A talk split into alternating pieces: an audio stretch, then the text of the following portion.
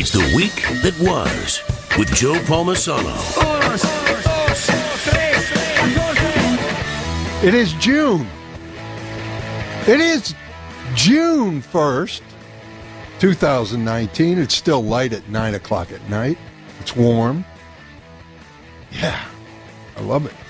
It is 63 degrees outside right now. Welcome to another exciting episode of the week that was. In last week's episode, you recall, we were preparing for Memorial Day weekend and our fifth annual Memorial Day show that aired this past Monday and honored all the men and women of Stark County who have been inducted into the Ohio Military Hall of Fame of Valor. If you didn't hear that live, by the way, you can go to WHBC.com. It is archived on my show page and the show page of Pam Cook. It is an it's an inspiring story or series of stories, regardless of when you hear it. And I want to thank a big thank you to all those who were involved uh, in making it possible, all the vets, everybody who was involved in making that possible. Also, in last week's episode, if you recall, John Bozica was preparing to bring you the Louisville Leopards softball tournament game, which they won. And they won again yesterday, kind of in dramatic fashion. Uh, it was two to two at the end of six. It correct? was. It was. And then they uh, pulled ahead in the seventh inning, which is the final inning in softball. Uh, it was actually the bottom of the sixth. Oh, it was the bottom of the sixth that they did it. Yeah, so they pulled ahead in the bottom of the sixth. They hit two solo home runs, and Wow. uh, then they went into the top of the seventh and took care of business. Congratulations to the ladies uh, of the Louisville Lep softball team. John, what does that mean for you? So it means they play in the state final today at Firestone Stadium in Akron at 4 p.m. State final? Yeah, Championship. championship. Let's Winner- say championship. winner, winner takes home that little that little uh, trophy with the with the little softball person on the top that's in gold. Really? Yeah, it's there's a gold thing. They they they they don't dip it in gold. I wish they did, but it's gold. If you win, you get the gold. If you lose, you get the silver. So you want to take home the gold. How, how is Lakota East? Uh, they're good. Uh, I don't know that they're as good as Louisville. I really don't. I, I don't. And then did I hear Central Catholics in the final? Uh, Central Catholic, the baseball team is in a regional final. Oh, baseball, today. okay. Yeah. All right. Good. So you're going to bring us that Yeah, I'll on a bring the game stream this afternoon. at 4 o'clock. yeah, four o'clock. All right. It'll be an exciting afternoon. Get your popcorn. You you li- you like doing that and Oh, going to love doing- Firestone I lo- Stadium Oh, it's so great. I know. It gets so loud there. I mean, because they have they have an overhang. If you've never been there, there's the overhang. Yes, And because of that, all the sound that comes into that place just reverberates back at you. absolutely. I've been there a hundred times, So thousands like- of times. If you're doing a game there, it's like it, it seems like there's like a hundred thousand people there. It almost seems like sitting in Firestone Stadium feels like you are sitting in watching a league of their own. It does have that feel to it. It's great. That's a great comparison There is nothing like it.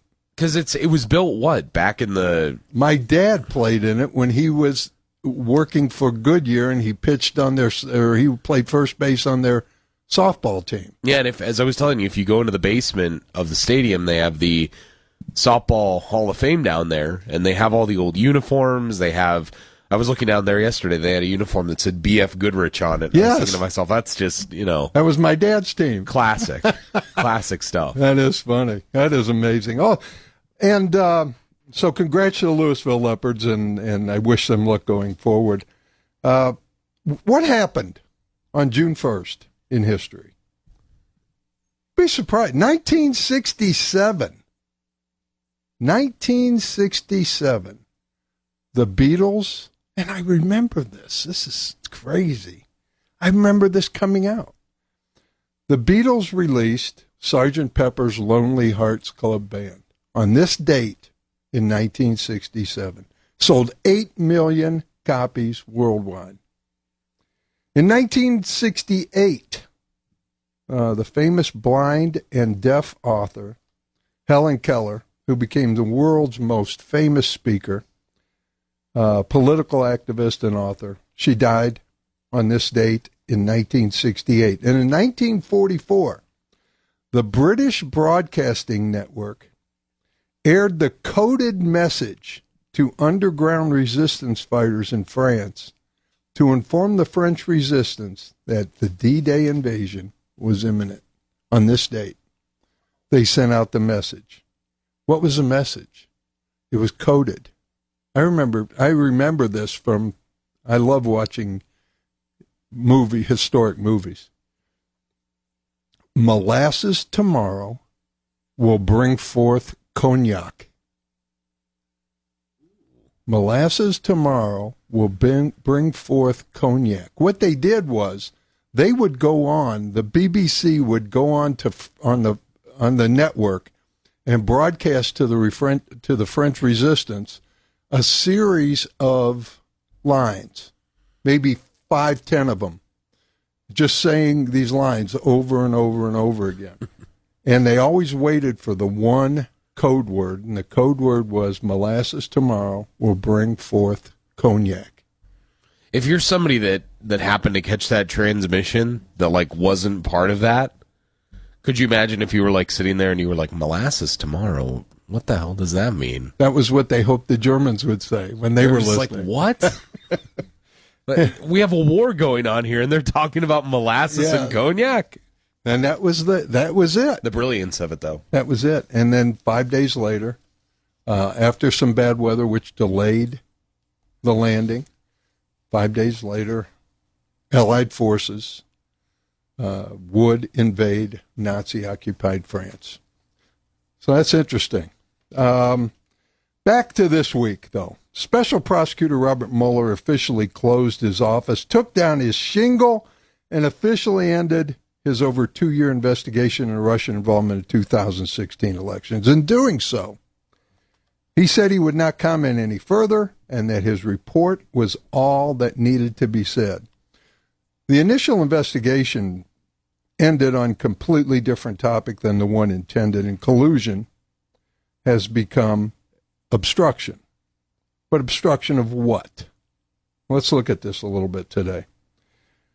What started out as a GoFundMe project to help our government fund a border barrier between the U.S. and Mexico has turned in turned turned into a comprehensive private endeavor that is actually now building the wall. I don't know if you folks have heard this, but a private entity is actually building the wall with private funds. And as a team, uh, this was a dream of a, of a U.S. Air Force veteran, Brian Kolfage.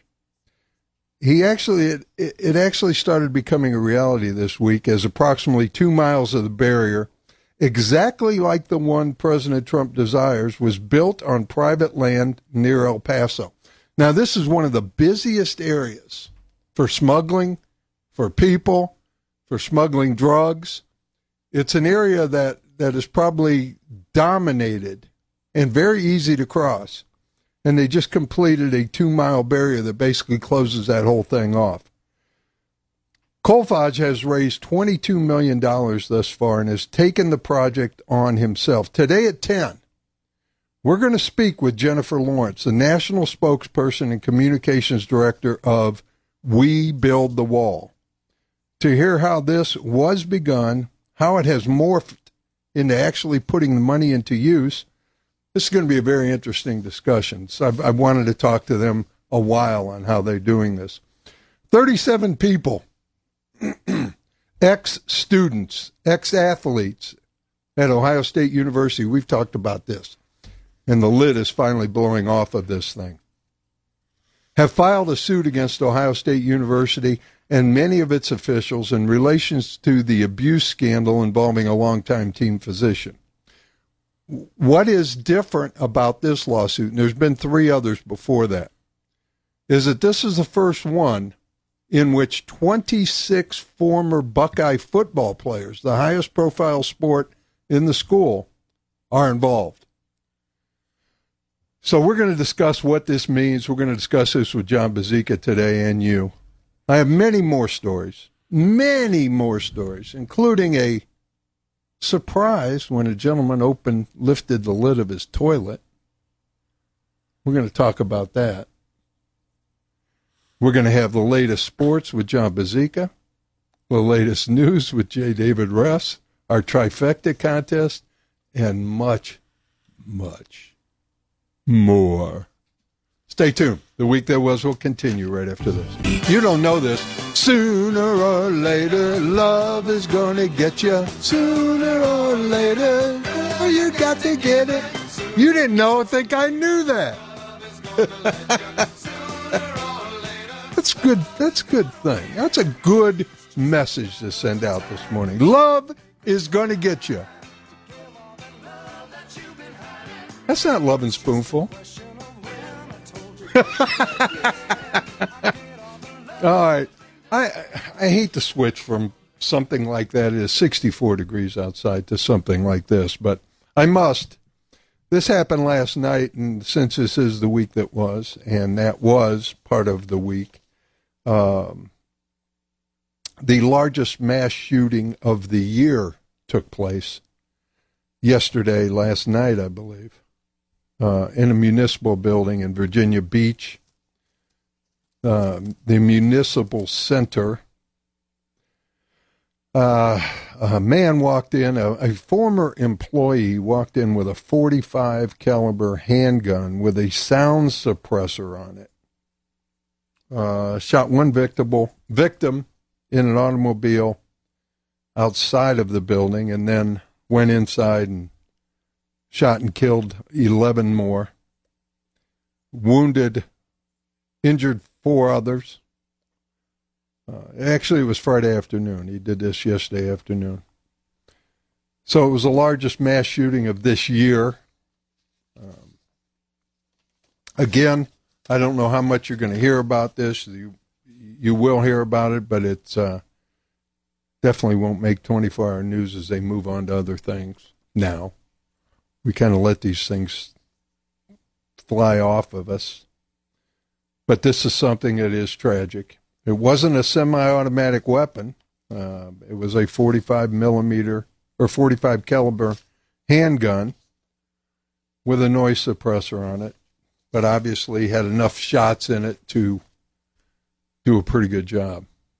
Um, sad day. Virginia Beach, they're obviously mourning this, and uh, the shooter, by the way, was killed also. Police got in a gunfight with police, fired back at them, and uh, he was killed. So I, I, wanted to bring that up to you today. Um, how about this story? I wanted to get into how much time we have, Stephen. Oh, it's time for a break. I'll get into it later. When we come back, uh, we're going to get into sports with John Bazika. We're going to talk some things about this lawsuit, uh, about some other things about the softball tournament, his feelings there. Where I wonder where he sits when he does that. They have a press box there. We'll talk to him. We'll find out from John Bazika. Oh, I think we're going to have our contest too when we come back. So be prepared. Be very prepared. It is contest time for you and me and Julio down by the schoolyard. It is contest time, and this is a Beach Boys themed contest, trivia contest. I'm going to give you the titles of three songs. Later on in the show, we are going to play sound bites of each of the Beach Boys songs and you have to tell me what the title is. Ooh, I better leave about 20 minutes for this. What do you think? I mean, unless you're playing like the really obscure songs off of all their albums. Well, but I'm giving the answers right now to the songs. Sure. So you you have to match the three up. Here is the first answer. Fun, fun, fun. They really thought hard about that title. I know. Fun, fun, fun. That is the first answer. Second answer is I get around. I get around. Third answer is surfing safari. Surfing Safari. So, your three answers for today fun, fun, fun. I get around and surfing safari. They tried to go on an actual safari, but it killed the lost member of the Beach Boys. I I don't remember any lost member, but there was a four pack. You you would win a four pack of tickets, vouchers to the Akron Rubber Ducks to any regular season game of your choice this year. So that's a big prize and a summer trivia contest. John, Joe, it's Steven. it's coming to pass. The 37 this is a fourth lawsuit now by the way. I don't know if you real, people realize that because the other ones were kind of obscured. yeah, because they weren't football players. Isn't that funny? How it's now come out now 26 football players. It's just, it's, I mean, it's not too late because they're going to accomplish some things with this, but I wish this would have happened 20, maybe 30 years ago when this guy was still there and when he was still alive so that he could have been a part of this and not now, some years after he's passed. Yeah, um, I'm looking at people who have passed. All there, there's more than I think the the doctor passed away, but also some other people have passed away since then. And uh, but this is a mess. I mean, you're talking about this this suit reaches out. It puts coaches, administrators, and others on the witness witness stand including Jim Jordan, the member of the United States House of Representatives, who was an assistant wrestling coach. So all these people will have to go on the witness stand. My question to you is again, I will say this again.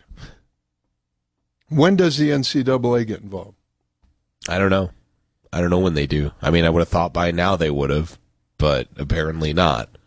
Probably once stuff starts happening and they start putting this trial like into motion and people start testifying and certain people start speaking out, I'm sure the NCAA will feel compelled then to say something. I, I don't I don't know though, because as I said, I think because this guy isn't actively there anymore, I think that kind of takes the NCAA out of it for some reason. Why? I don't know why, because again, it's stuff that's happened, but because he's not working there anymore and he's not an employee there anymore, Neither was Jerry Sandusky. but people that were there were still tied to him. I bet there's still people at Ohio Well, State. and that'll come out in the trials. Hopefully that'll come out. yeah. But until that, until they find that connection, because you have to think. I mean, people at, at Penn State. I mean, Joe Paterno was linked to him. Uh, Graham Spanier was linked to him. Yes. The coaches and, and other players were linked to him that were part of the coaching staff that were there.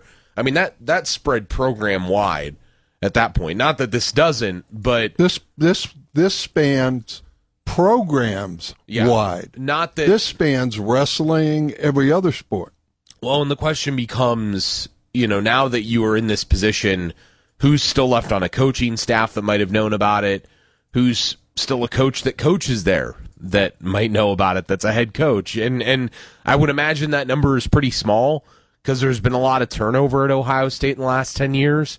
So I don't know how many of those people are there, but the people that might know about it now are like trainers that have been there for a long time, or you know, people. Well, the, have- the head trainer has passed away too. so see, I mean, all of the people that could be tied to this guy are gone. Yeah. So it so it's okay. But it's not okay. No, no, it's not. I get it. I get it. It- It's just that you know Penn State had avenues that the NCAA could take. I don't know that Ohio State has that. Okay. I, I, I, um, the the other part of this that that troubles me is that there were three other lawsuits before this that didn't include football players, and those were kind of like, oh, well, they're Swept lawsuits. under the rug. Now all of a sudden there's 26 football players, and it becomes national news, and it becomes uh, Im- suddenly important. But that that is troubling to me in itself. No, it, it should be troubling. But again, football will always take the cake, no matter what is going on. Abuse is abuse. It should be. But in the case of college sports, football will always come in first. I guess. and no matter what the school is, it, they, you could insert any big division 1 school that has won a number of national championships and if it was the gymnastics team that was involved in it or the rowing team that was involved in it, it wouldn't be as big as if the football team was involved. Okay, here's the next question before we go to break. Had Penn State been the exact same scenario with an assistant rest former assistant wrestling coach Uh-huh. Abusing the same number of boys, Sure. would there have been the penalties that ended up happening because of football? I doubt it. I, I mean, I, I'm I'm just being honest Yeah. because I don't see the NCAA taking that and making as big an example of it. Yeah. Because wrestling is a big sport to the people that follow wrestling, but ultimately to you and I and maybe ten people walking down the street, So they would have, it probably would have never even come to anything. it would have come to big news probably in the local papers at State College. But the NCAA would have avoided $60 million fine. Yeah, you wouldn't have heard as much about it. Yeah. And because it's Joe Paterno, again, big name, huge name, the most, you know, one of the best coaches that ever coached in college football was involved. Yeah. That was immediate. NCAA opens that door, walks in full fledged, trying to get everything they can out of it. Yeah. And that's not right because it should be different, but that's how they treat situations. Very interesting. When you think about it in those terms, Now, I may be wrong about that. There No, may be I don't think you're wrong. completely disagree with me, but I don't think you're wrong. just knowing the NCAA, that's how they would handle I it. don't think you're wrong. And the media would not have been all over it either. It would have been a two day story, and we're moving on. Yeah, the- moving on. they would have had a general assignment reporter in Yeah. state college that would have covered it. Might have gotten might have gotten one blip on ESPN, and that's about it. I know. I agree. All right, we're going to take a break. When we come back, I want to talk to you about uh, EA Sports and the video game. Ooh, The college NCAA video game, which I miss, by the way. it was the best video game. Yes. We'll be right back. The Toidles, right? Oh, that's 11 Spoonful?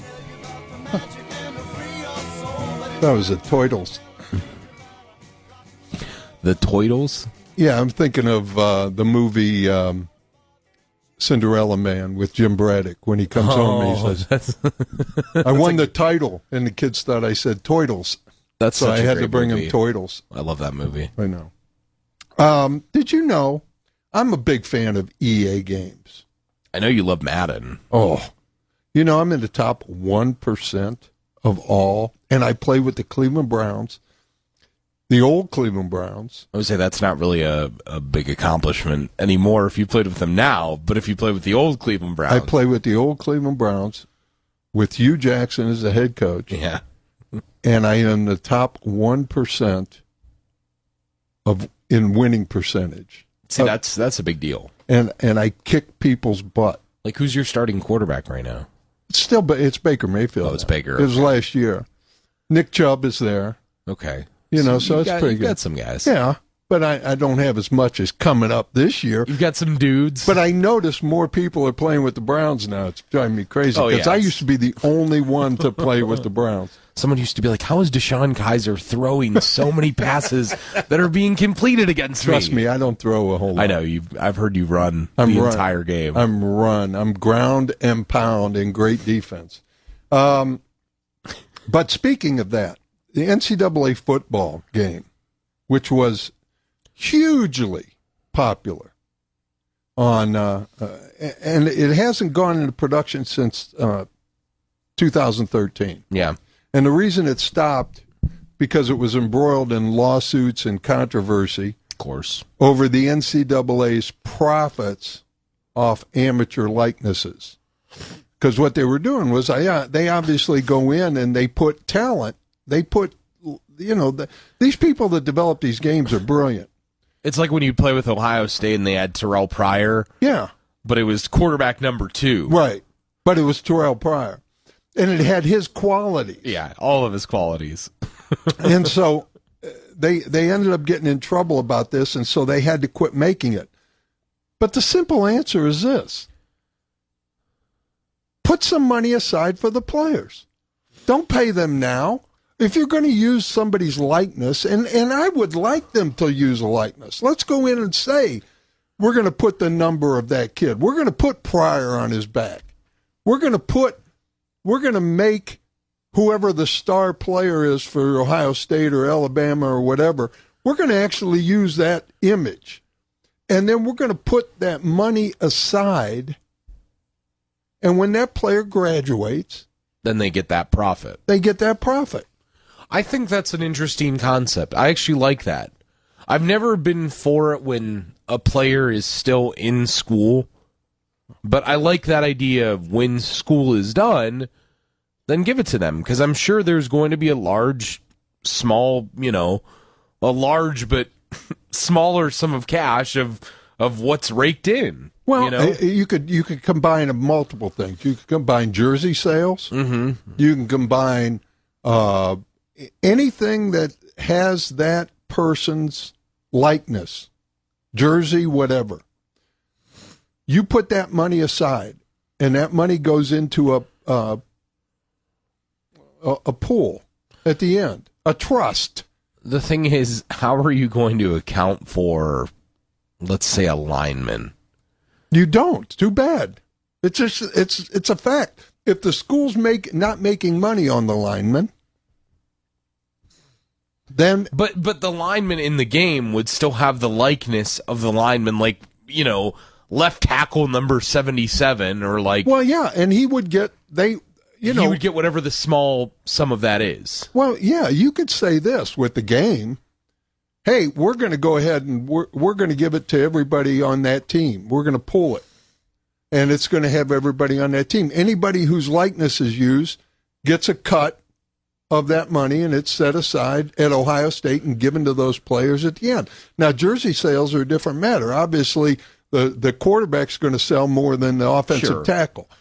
But but put all those monies aside and create a trust for that player that's paid upon graduation when his eligibility is over. So when let's say I'm just trying to think out loud here. I'm trying to think of a player that's played recently. So when Demario McCall uh, graduates or finishes at Ohio State this coming year, that means that if this was the case, there would be a McCall trust fund, mm-hmm.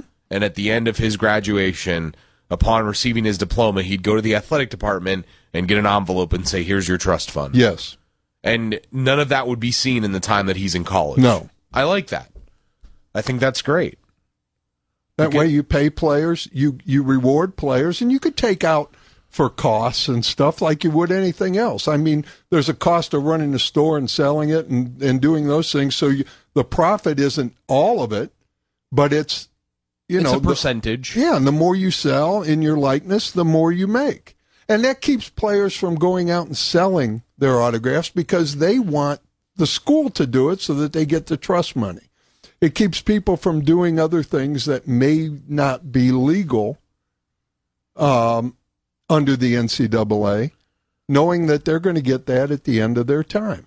And I think that would finally maybe solve the problem that a lot of people like myself have with playing or paying a player just up front in college. I've never been a fan of that, but I believe that you know once you graduate, you're no longer a student of the Ohio State University. And you haven't gotten any money, you just got to trust at the end. Yeah, because it's it's almost like a reward for saying you've completed your four years. And if you're a great player who sells a lot of jerseys and, and all that stuff and sells a lot of memorabilia and things, my goodness, you could walk out of there with a $100,000. What a great way to start your life. Well, and if that's the case too, there's going to be some of those players that aren't good enough to make it in the NFL, so that's going to benefit them in whatever venture they have. Bingo.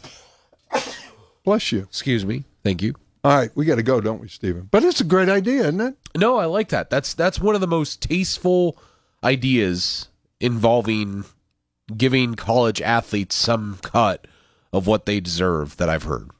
See, I, I, I wish I was in charge of the NCAA. Of course, if I was in charge of it, I'd disband it first. Stay tuned. The Well, week that screwed was, if you're in charge. the week that was will continue right after this. Our number two of the week that it was. It is 69 degrees outside. You're looking for a high today of 82. but showers, thunder showers, storms.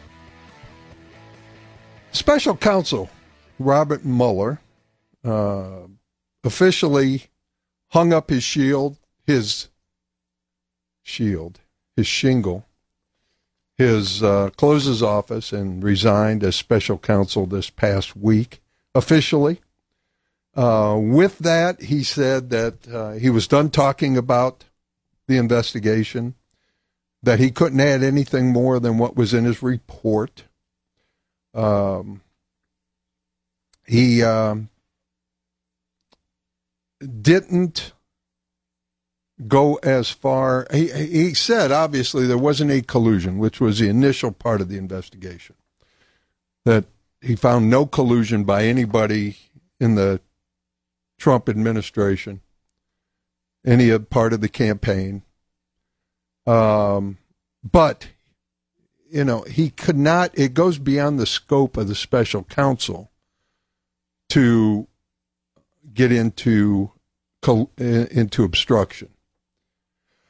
So he left kind of the door open and said, basically, if you want to find a, find out if there was obstruction, you have to impeach because that's the way it, it goes. You can't, that was not part of his role. But let's look at obstruction. Really, I mean, really look at it and think about this from a from a true perspective. First, let's go back to the beginning of this whole thing. You have a made up dossier by Richard Steele that was paid for. And we know these, these are facts, folks. So this is not made up stuff. But let's go back to the very beginning of this. You have a made up dossier that was paid for, we know, by the Democratic Party and by the Hillary Clinton campaign. We know that. Along with FBI agents and others who openly opposed Trump and and were pro Hillary Clinton. We know that from text messages and everything else. Then they turn around and use the fake dossier, which again was funded by the Clinton campaign and spearheaded by these FBI higher ups, to get wiretaps and other deep surveillance approved by the FISA court. So they took this dossier, which we know wasn't true. They took the dossier, they take it to the FISA court, which is a court that orders and allows all this surveillance to take place. You can't do it without them. So they used a made up document to illegally get a FISA court order to surveil members of the Trump, Trump campaign. We know that. Next, the information from the surveillance, which, by the way, again, was allowed under false information and funded by the opposing party, they used that surveillance to appoint a special investigator. And his entire army, made up of many of the same FBI agents who openly opposed the election of Donald Trump. So they used that to carry out a two year investigation of anyone and everyone associated with President Trump. Right, that's the basis for the whole thing. Then, after two years, over 500 interviews, multiple indictments on things unrelated to collusion, fraud, financial fraud, the whole thing, the investigation reveals that there was no collusion, which is what we were told this was what the investigation was for. So now everything switches from collusion to obstruction of justice. Now think about this. How can you have obstruction of justice, justice, when the entire case that you supposedly obstructed was built on lies? fake documents, illegal searches, and surveillance. How do you obstruct something that wasn't true? Whose justice was being obstructed. How can justice be obstructed when there has been no justice in the entire case? This is what blows me away. I mean, if you think about this from common sense, if you go back, if you take all the emotion out of it and you look at the facts, the text messages between FBI agents, the, the Steele dossier that came across that was funded by the Democratic Party. That's a fact. Everybody knows that. Look it up yourself. you look at all these things and you and you see how this has all come together based on a false premise. And then when you find out after 2 years that there was no obstruction or or collusion, then you say there was an obstruction. So the obstruction was saying that you didn't find anything, that it was based on false premise. So, how is there obstruction? Does that make sense? How can justice be obstructed when there was no justice in the case? We have to almost leave this go. It's a it, it, it's obviously good for for one party to continue to beat this up. I don't know if it is, ultimately. I think if this is the only platform that the Democrats run on, President Trump will win in 2020. They have to come up with ideas other than Trump committed obstruction and we're going to impeach. We saw what happened with Bill Clinton when they impeached him. It didn't do anything. I think, obviously, um, and, and I'll add this to this before we end, that people on the far left of the party are not going to win this election because they will keep harping on the same things it will take somebody like Joe Biden to actually run on ideas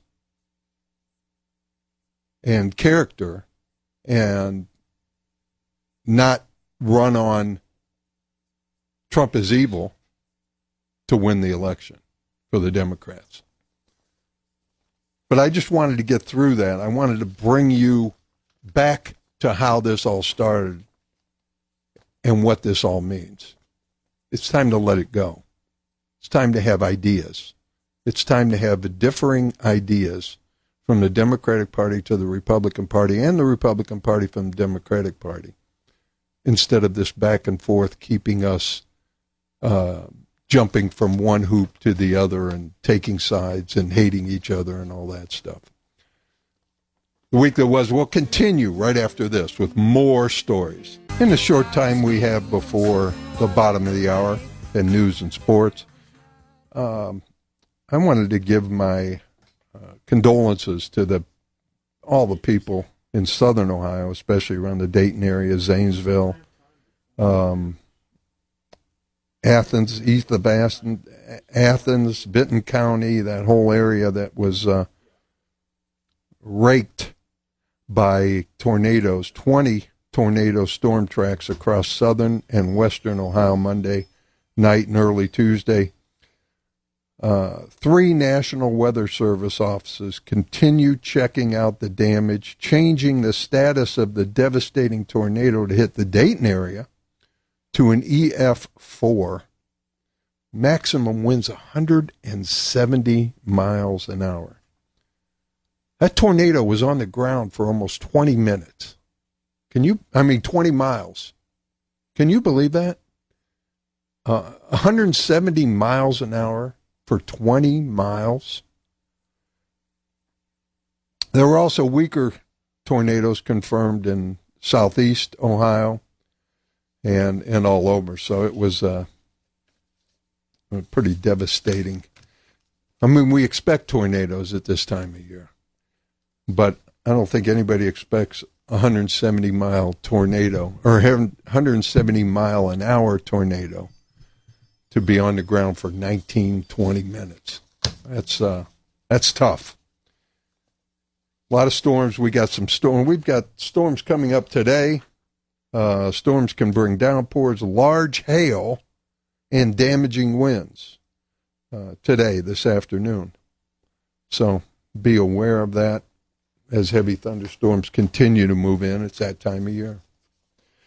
As when we come back, we've got a whole series of stories we're going to try and get through between the 9.30 and 10 o'clock hour uh, before we get into our interview with the people, the actual people of We Build the Wall. The private organization has raised $22 million and has actually turned it into building the wall. They are building it themselves.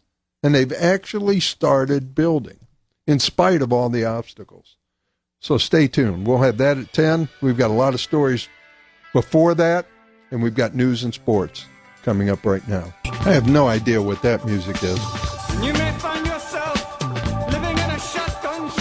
I never even heard that song. I'm going to go to the phone, get turn that off. Tom. Good morning. How are you? Good, man. How are you? I'm good. Hey, I just wanted to thank you for uh, bringing this all up about uh, what's going on in Washington D.C. There, but don't think for a minute this is over. No, I don't think it's over. They, they've come too many decades to get to where they were right before the election, and they're not going to give up because they're that close. But I want to see people go to prison to send a message to those politicians that would dare that would dare try this again, a coup d'état attempt on our on our government. Well, and and yeah, and I, you know, uh, that's that's strong, but it's not that far off. No, it's not. And I want to see these major players. This all starts with Hillary Clinton and Barack Obama. And it goes back even further than that. The only reason Hillary didn't get the presidency when Barack was in there is because they could use Barack's color. But but don't but don't forget this. Out of all this, this is not just Democrats. No, no, not by any means. Uh, this is this is all of the entrenched bureaucracy the deep state, so to speak. And I know a lot of people, when you start talking about this, Tom, it becomes a conspiracy theory. But this is a lot of people at a lot of places, at a lot of levels, in every department throughout Washington, who wanted to hold, who want to hold on and don't want an outsider. Had the Democrats elected an outsider who was different, and I think they're afraid of Joe Biden. I I don't know if they're afraid of Joe Biden. I don't think they think he's strong enough to carry, carry the torch. But I think those 44 um, Republican uh, congressmen that that retired, I think that was part of giving up the House. Yeah, I really I, do. I, I I don't put anything past it's any so, of them. It, it's it's it, not about party. It's not about party. It's No. about it's about power. socialism. It's about power. Yeah, but uh, no, I think that uh, well, this uh, this whole thing it should be taken care of, and I can understand how people would find this so fantastical. You know, why would our government do this? You know, but they don't they don't know what the end game is, and the end game is to get rid of the Constitution and the Bill of Rights and rewrite something else that's total government. You, you'd, you'd like to hope that's not true and that we're strong enough to survive that. And I think we are because the people of the United States ultimately will not let that happen. Oh, the sleeper has awoken. I really believe that. Yeah. And I think Donald Trump wins a second term, but you know, then it's what comes after him. Is there another attempt? Well- but I really think that people need to be indicted, prosecuted, and sent to prison to send that strong message. And I think Barr's the one to possibly do it. I'm hoping. We'll see. Thanks, Joe. Have a good weekend. You too, Tom. Take care. All right. um, we're going to go to break now, Stephen. Get this out of the way, and then uh, I've got a bunch of stories that I'm going to bring John Bazika back in and and Stephen, and we're going to fly through a bunch before the 10 o'clock hour. Stay tuned. Some quick stories. Uh, there were over the Memorial Day weekend in in uh, Cuyahoga County alone. There were eight overdose overdose deaths. Um, so that brings the total in Cuyahoga County alone to 18 deaths since May 20th. That's a lot. That's uh, and and 50% of those were African Americans. We are, you know, again, we're we're killing an entire generation. We're killing young people, older people, um, by allowing this to happen. And and I want to dovetail into this story real quick. Prostitution is being looked at now. There's a wave across the country of decriminalizing prostitution. Um, you look at this, lawmakers across the country are beginning to look at this. Maine has introduced a bill, Massachusetts has introduced a bill, Washington, D.C., um, and New York is going to be next. So many states now are looking at decriminalizing prostitution you know that I'm a big fan of decriminalizing all drugs. I I just watched a documentary uh, last night and the night before about the mob, the origins of the mob in the United States with Lucky Luciano, Meyer Lansky, so on and so forth. And it, it was really looked deeply into the stories of how they started. They were into petty crime and things until what? prohibition. Drugs. Prohibition. Yeah, okay. Yeah. Prohibition and drugs. But prohibition first. They made their money when the United States criminalized alcohol use. I mean, that became the easy moneymaker, though. That was I mean, easy. Everybody wanted to still drink alcohol. Bingo. And and not only did they want to, they were drawn to more. Because why?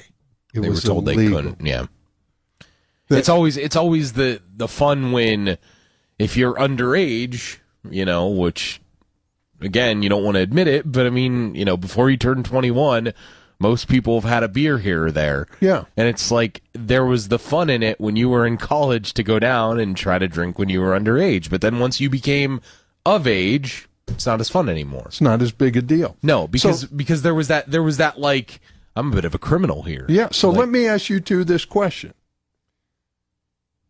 Does criminalizing anything stop it? Stephen, you're welcome to join in. Typically, typically not.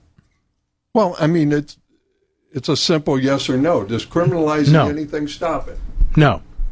Okay. Does, in your opinion, does it enhance the desire?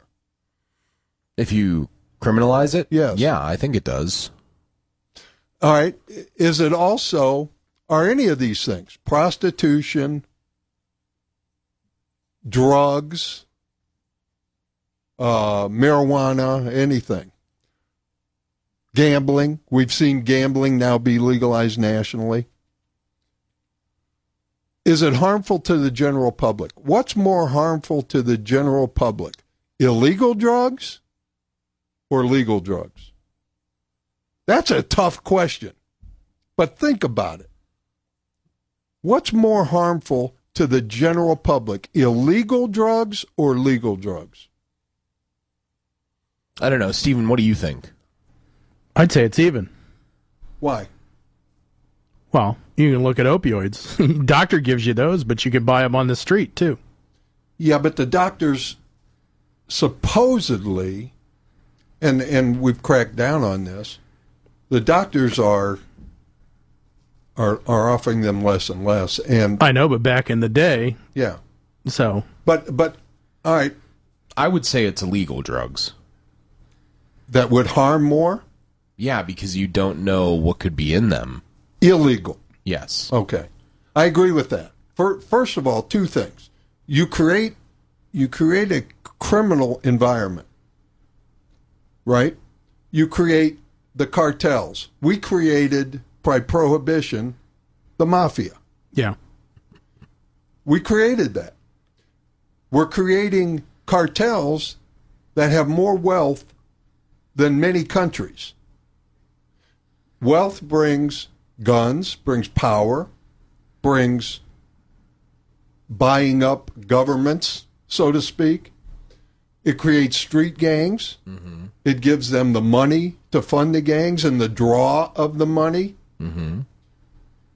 It puts, you don't know what you're getting. It puts bad drugs out in the market. So you have overdoses. Um, it puts dirty needles out. It does all that. And plus, it puts a lot of people in jail. Prostitution essentially is harmless to the general public. But the problem is disease, right? Yeah. The problem is law enforcement taking up their time to go after prostitutes and pimps and things. So legalizing it, what does that do? It cleans it up. Well, you get human trafficking too. Yes. And I don't know if that's going to correct because of that. But I you know, the the question is really becomes is it common sense or do you consider it a further breakdown in the morals of our society? I personally don't think it's a further breakdown in morals because I think morals everybody has that choice anyway and the moral fabric is going to is going to remain the same. It may improve because it's no longer that taboo thing. So I'm in favor of decriminalizing prostitution. I was in favor of decriminalizing gambling. And I'm in favor of decriminalizing drugs and taking them under state and federal control, making sure the purity is good. A lot of people will fight me on this, and and and I and they've got great arguments, and uh, and I understand, especially people who who are in the middle of it all the time. But what we're doing when I read stories about eight people, 18 people dying in Cleveland since May 20th, and it's part, it, it's happening in Summit County, it's happening here in Stark County, Yeah. and it just continues. What we're doing is not working. Does this make sense? No, it makes total sense. It it absolutely does. I, I don't know how I feel about decriminalizing prostitution. I don't know where I fall on that. Yeah, why? Why? I, I don't know. I don't know. There's something that Is it going to stop prostitution if we criminalize it? no, it's not, and it's not going to. I mean, it's it's always going to exist. I mean, yeah, so and I it's guess- going to and it's going to be. Um, do you feel like if we if we legalized it that we could put it under more control, so that it wouldn't be somebody out in the street being forced into it by some pimp? I don't know. I just never thought I'd have this discussion. I didn't. I, I never thought someone would. Yeah, be I like, hate to do this to you. No, no. I'm just, I'm just saying. Like, I never thought I'd, I'd, I'd, I'd be having this discussion with someone. I didn't. I've never thought of it. I mean, because it's always been something in my mind that's not legal, Right. right? And and it's never been, it's never been something that in my mind I'm thinking I want to do that someday, or I want to try to see what that's like someday. I mean, that's never been like a, No, nor I. you know, I But- mean, but- there's a lot of people that have that, have that, you know, feeling that they want to see. Well, what's it like to do that? Yeah. You know, and I have no desire and never will. So it's like you know, I, I suppose for the people that that are in that scenario that get a get a high off of breaking the law in that regard, you know, I guess it would change things for them. I don't know. I, I don't know what to think about that.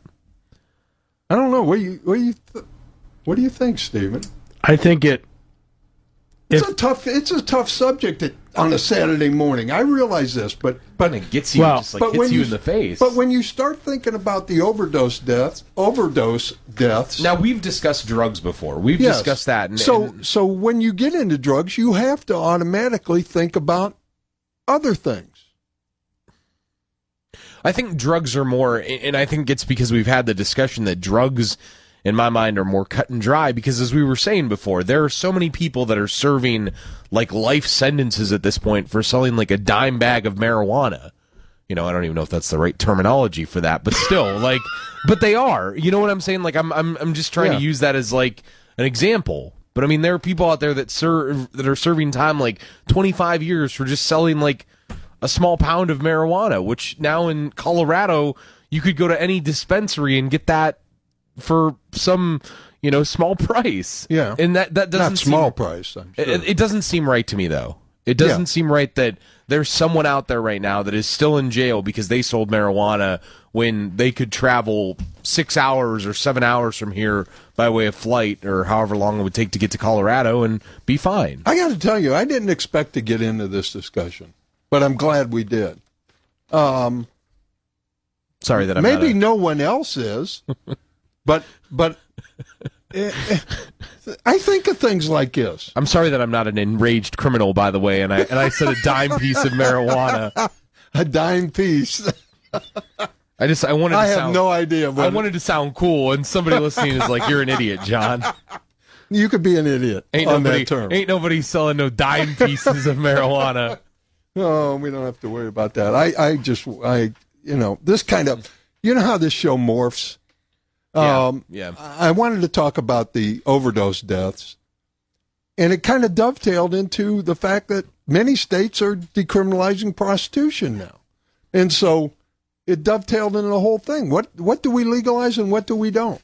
I think you take it all away, and you let people make decisions for themselves what they want to do with their lives, without being criminals with it, and especially in things that aren't working now.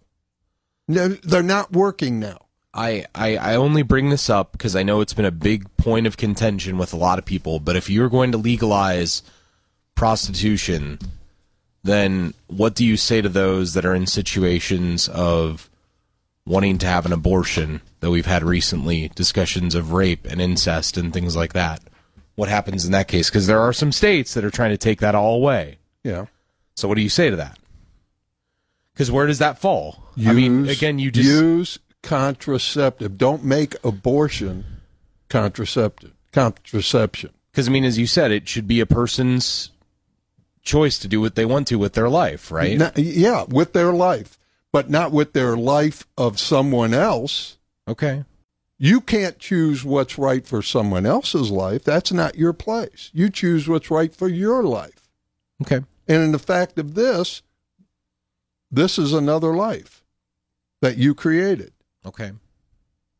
Does that make sense? In my mind? Yeah. And yeah. In my mind. Yeah. I think that's where we differ, but yeah. All right. All right. I, I just had to bring that up. I think it's a good question. Yeah, it is a great question. These are great questions. See? It's too much for me on a Saturday morning. I know. I need to go have a drink. Uh, Thank God it's legal. stay tuned. The week that was. We'll continue. We're going to talk about the wall, the barrier, and, and how private citizens are making it happen. We're going to talk with Jennifer Lawrence of We Build the Wall right after we come back, right after news and sports. Hour number three of the week that was. It is 71 degrees outside, and as promised, what started out as a GoFundMe project to help our government fund a border barrier between the U.S. and Mexico has really turned into a comprehensive private endeavor that is actually now building the wall. As a dream of U.S. Air Force veteran Brian Kolfage actually became a reality this week, as approximately two miles of the barrier, one that is almost exactly the specifications that President Trump has asked for and desires, was built on private land near El Paso, in one of the busiest areas of border crossings and drug uh, smuggling. It is now nearing its completion. Uh, the project has raised over $22 million thus far and has taken the project to a whole nother level. And we are joined now with uh, or by Jennifer Lawrence. She is the national spokesperson and communications director of We Build the Wall. And Jennifer, thank you so much for getting up. I know you're on the West Coast. I appreciate you getting up early. Um, I know you're busy. I know this is a big story, and I can't thank you enough for being with us. Well, we can't thank you enough for giving us this platform to tell everybody about the amazing news because it really was such an amazing, an amazing event this weekend. And uh, I'm really glad to talk to you. So thanks for having me on. Let's go back to the beginning, Jennifer. Um, mm-hmm. Why and how did it all begin? And did Brian ever believe it would get to this point? Yeah, so, you know, back in December, about two weeks before Christmas, Brian was sitting at home and uh, watching, as all of us were, uh, Nancy Pelosi and Chuck Schumer and the Democrats in Congress doing all they could to attack President Trump, to stop President Trump, and to stop this border wall. Um, and he got aggravated and he, you know, called us and said, you know, I'm going to start this GoFundMe. And we're like, all right, you know, it'll raise some money, but we never thought it was going to raise uh, twenty million dollars in ten days. I mean, there's political groups and, and groups all over this country that would love to raise twenty million dollars in ten days. Um, but that goes to show the resolve that there was for this border wall.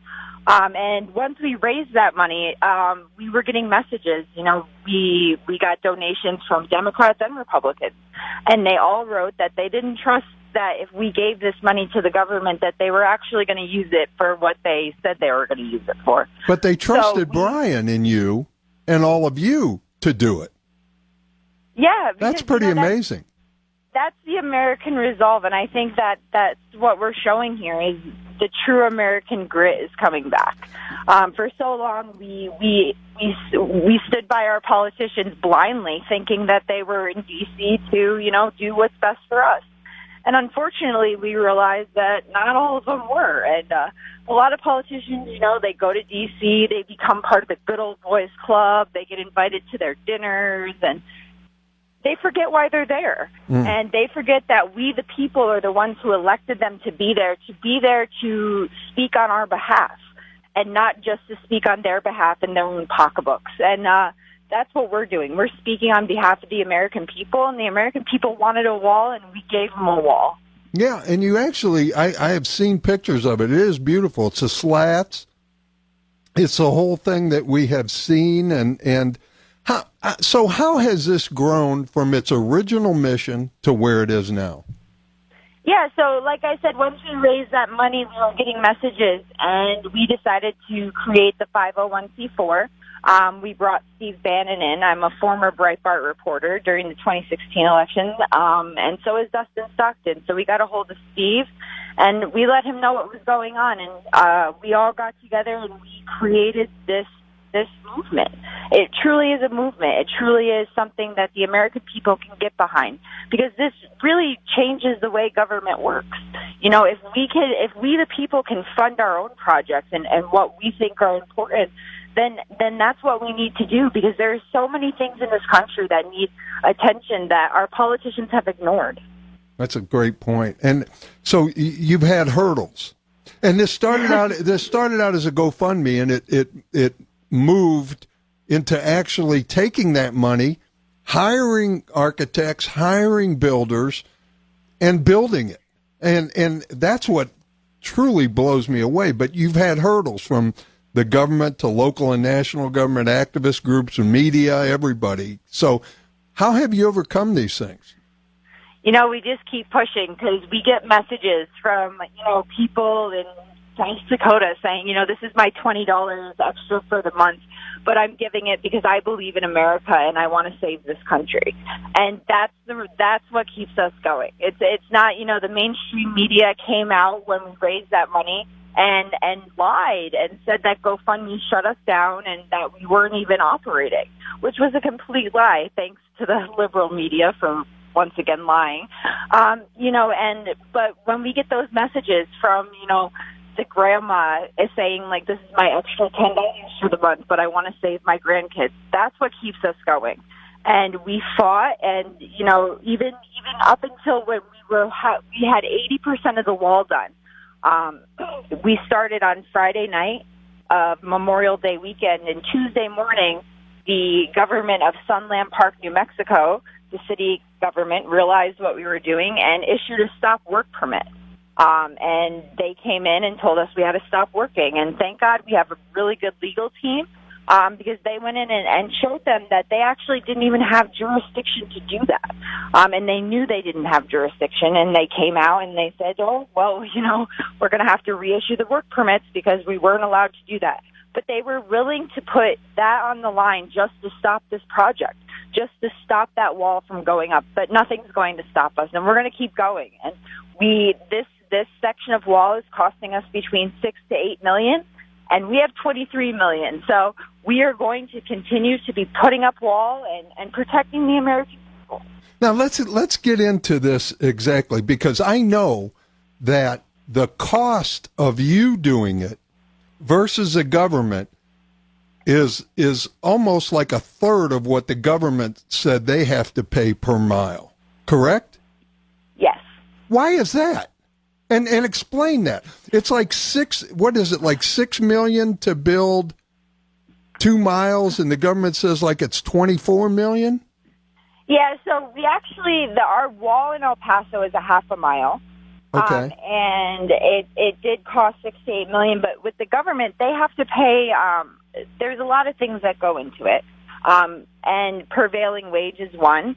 Uh, if if the government hires workers, they have to pay a very very high wage, um, and it's not right.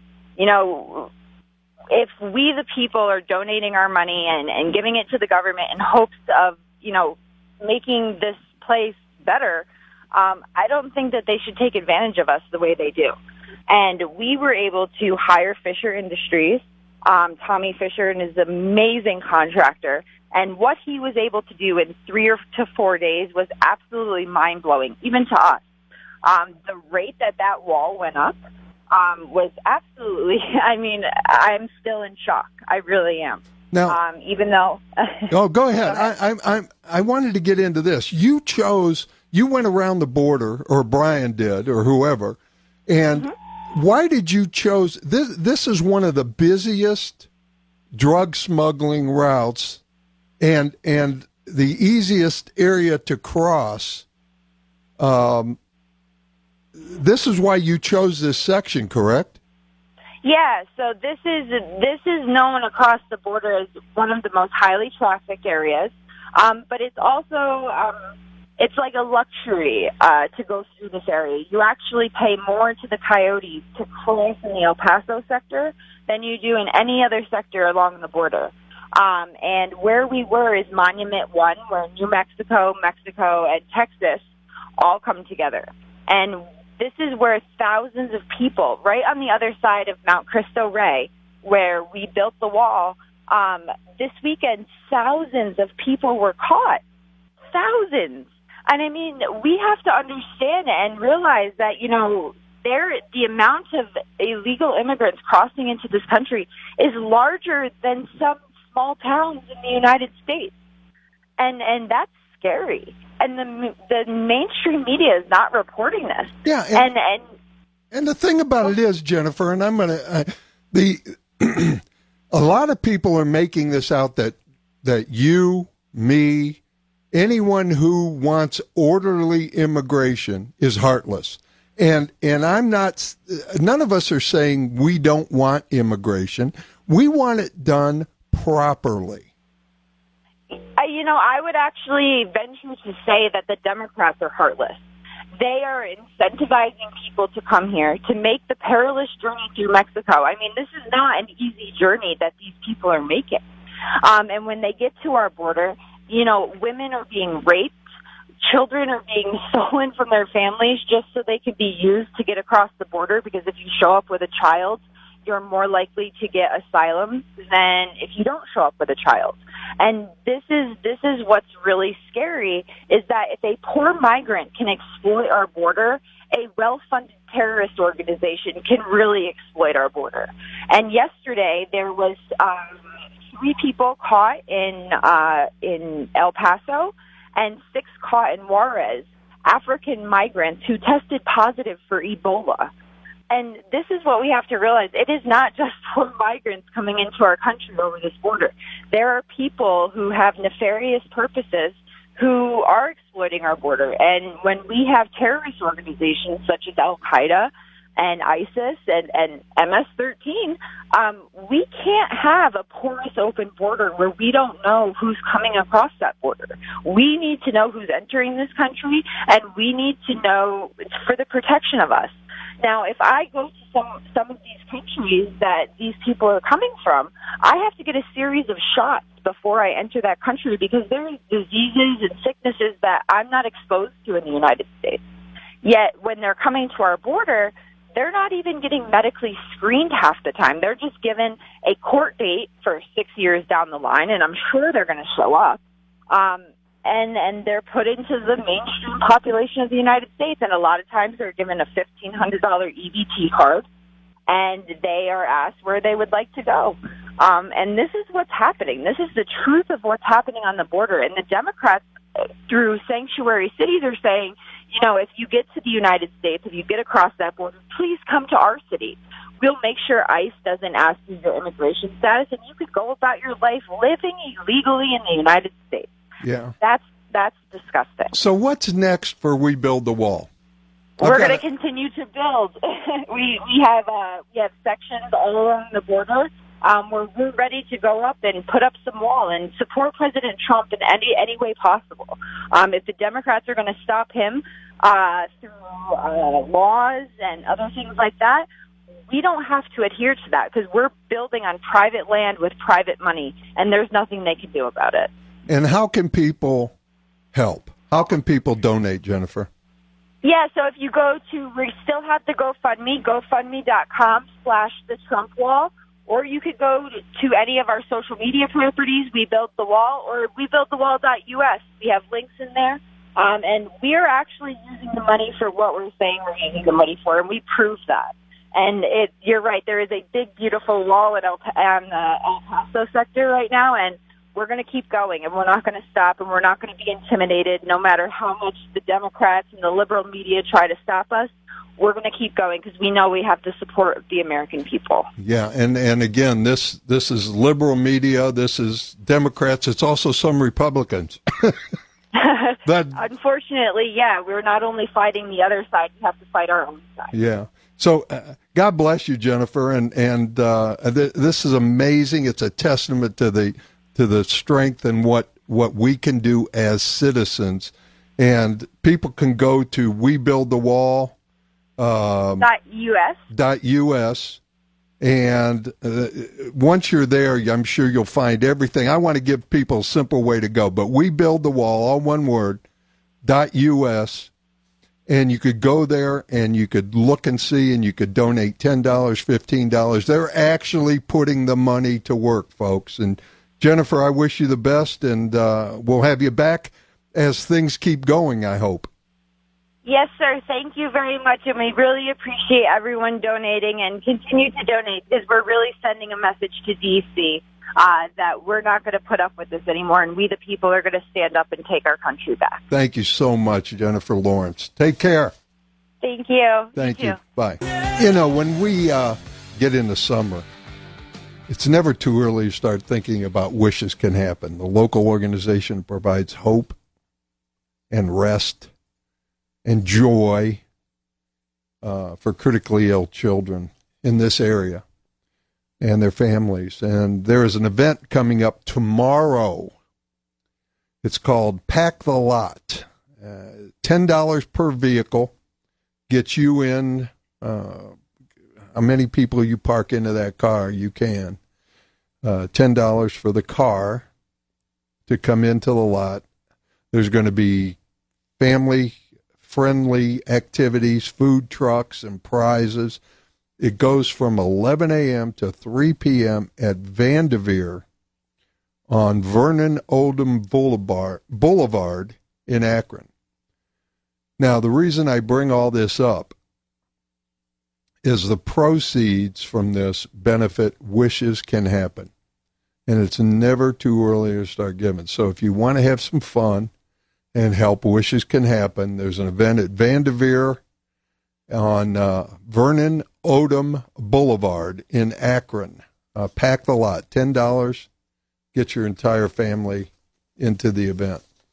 I wanted to bring that up because this is uh, obviously wishes can happen is near and dear to all of our hearts.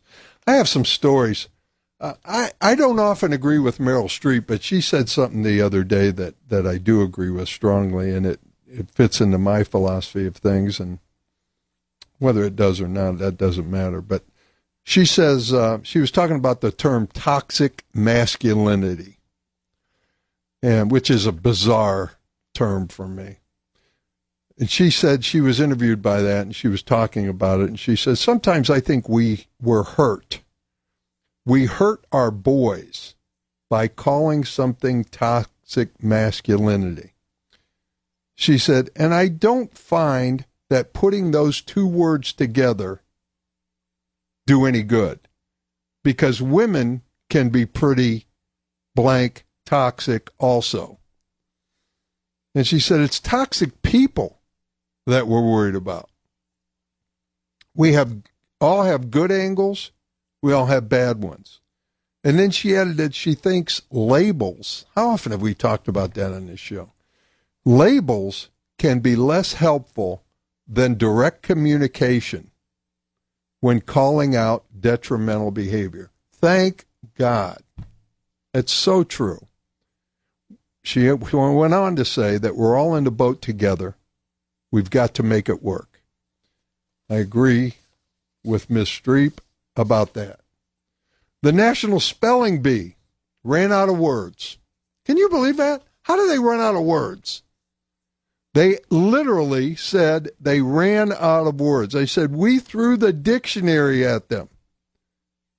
And eight children, eight young people, finally tied for the championship in the Scripps Spelling Bee, National Spelling Bee. First time it's ever happened. Eight people tied. They finally gave up. They gave all eight people uh, $50,000 cash, and they all gave them the cup that goes along with it. So each one won. You think they'd come up with something to break a tie. Even the NFL has come up with that. And, you know, uh, I don't know, make them run a mile or something and then spell a word. I don't know. Do something. But eight people won. Congratulations to all eight of them. I, um, MTV has come up with the most bizarre dating show possible. They have a dating show called Are You the One? And it's been, I guess, going on for a while. So the, in this, what happened? Sixteen singles traveled to Hawaii in hopes of finding their perfect match and splitting the one million dollar cash prize. But this year, what they're doing is all 16 people are identified as sexually fluid.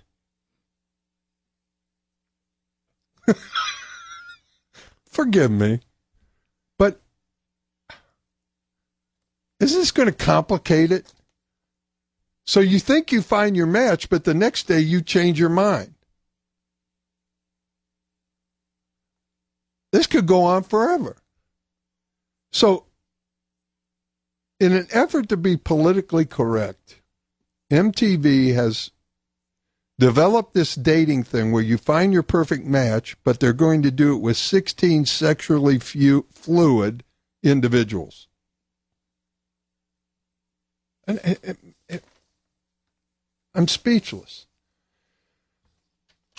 Here's another one. John Rambo is back. Sylvester Stallone is they just revealed the trailer for his new and last Rambo. This is called Rambo 5 Last Blood. what? Are they going to chase him through the old folks' home or what? Here's the plot that I think. I haven't seen the trailer, but the plot is going to center around Rambo, who is now dealing with arthritis in nearly every joint in his body from the injuries and the broken bones. He has just healed from his second hip replacement and has bad knees. And in spite of this, he is going to be able to track down five young men who have been stealing apples from a local orchard. Now, I, I think it takes place like this his cane has now replaced rocket launchers, heavy machine guns. So he has a cane. In one scene, I could picture it. In one scene, Rambo is surrounded by a group of 13 year olds with rotten apples in the orchard, out in the orchard all by himself. In, and they're, they're surrounding him and they're throwing rotten apples at him to chase him out of the orchard where they are stealing the apples. Despite being hit multiple times, he is able to ward off the attack and escape to his bed for a nap. I think that's what's going to happen. Does he escape using a walker or a wheelchair? No, he's got his cane. He's got his cane. Here's another story, real quick. There is a bar in San Francisco. Seriously, folks, these are these are not made up. There's a bar in San Francisco that is allowing rats. It's rat infested. It's called the Rat Bar, where rats run free and booze flows like water. The the project is by a group that that has uh, another bar called the San Francisco Dungeon and Fisherman's Wharf, where they have a haunted house. Like now, I would like that. I think that'd be fun. But this is called the Rat Bar, and you go in, and I saw pictures of it, and you go in, and there's there's going to be rats everywhere. They're crawling on the bar. They're every place, and you just deal. You just pet the rats, deal with the rats, the entire thing, and that's actually uh, on Jefferson Street. You can make reservations. You can go and, and hang out there. Unbelievable. I've got other stories. We've got our contest though, and I'm going to tell you about the the toilet incident. We have to get to that. Should we do it now? I'm going to do it now. All right, here's what's happened in Florida.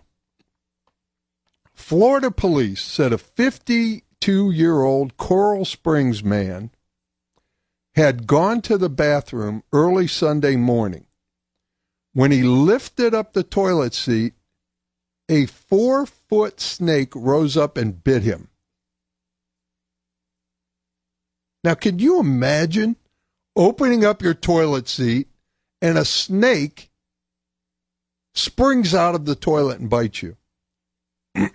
that happened in Florida. It's everyone's worst nightmare.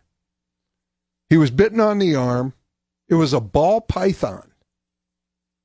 And it came out of his plumbing and bit him. I had my toilet seat up all the time after that. That's it. The lid. It's done. But you think that's bad. The python had the reign in Florida for a while. It was big news. But then, later on in the week, Police were called early in the morning, a little bit later on in the week, to a Clearwater, Florida residence after a homeowner reported that an 11 foot alligator broke into his condo via a lower level window. He broke through the window at 3 a.m. the home invader was corralled and taked out, uh, taken out. But this this this alligator broke through the window and was in this home's kitchen, eleven feet long. Wow. Came out of a large lake, came into his home. Makes you think about Florida. Clearwater and Coral Springs. Wow. When we come back, we'll get into our contest. And it's a music one. It's the Beach Boys. You're going to hear music. Stay tuned. I don't think I'm going to get a lot of calls on this because people don't want to listen to the music and try and guess, but we'll see. What's your name, please? Hi, my name is Chris. Chris, how are you, Chris? I'm good. How are you? I'm great. Are you ready? Did you get the answers? I do. Okay, so you know the Beach Boys? Oh, yes, absolutely. Okay, so here you go. I'm going to play the first song, and you tell me what's the name of this song.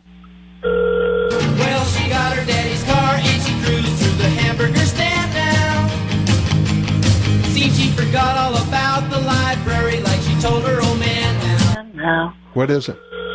Fun, fun, fun. Yes. All right, here we go. Here's the second one, Chris. I'm getting bugged driving up and down the same old strip. I gotta find a new place where the kids are hip. What is it? I get around. Yes. You want to finish the song? No, it's Oh. not about me. So. it's not about me. Early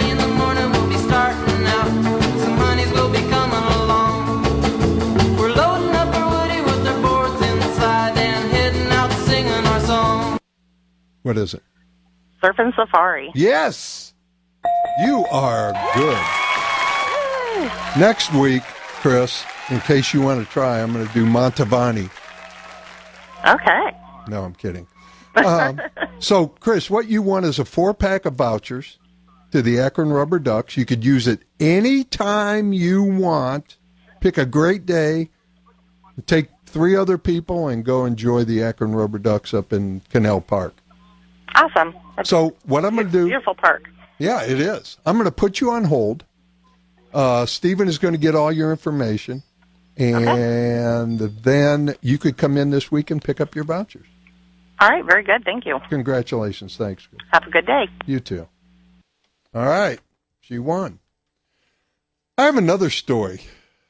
Uh, a principal in Parkersburg, West Virginia, gave a graduation speech to the senior class at the high school graduation ceremony May 23rd. Unfortunately, he plagiarized an entire speech given by Ashton Kutcher in 2013 at the Nickelodeon's Kid Choice Award. ah, so he was called out by students. And he had to apologize. It's a big deal. It's been seen on YouTube a ton. If he was going to plagiarize a speech, at least copy one from some obscure person to those teenagers, like Washington, Lincoln, Gandhi. Not Ashton Kutcher. Everybody knows him. Have a great week, everybody. Make something great happen. And uh, enjoy. Be careful of thunderstorms today, but enjoy your week.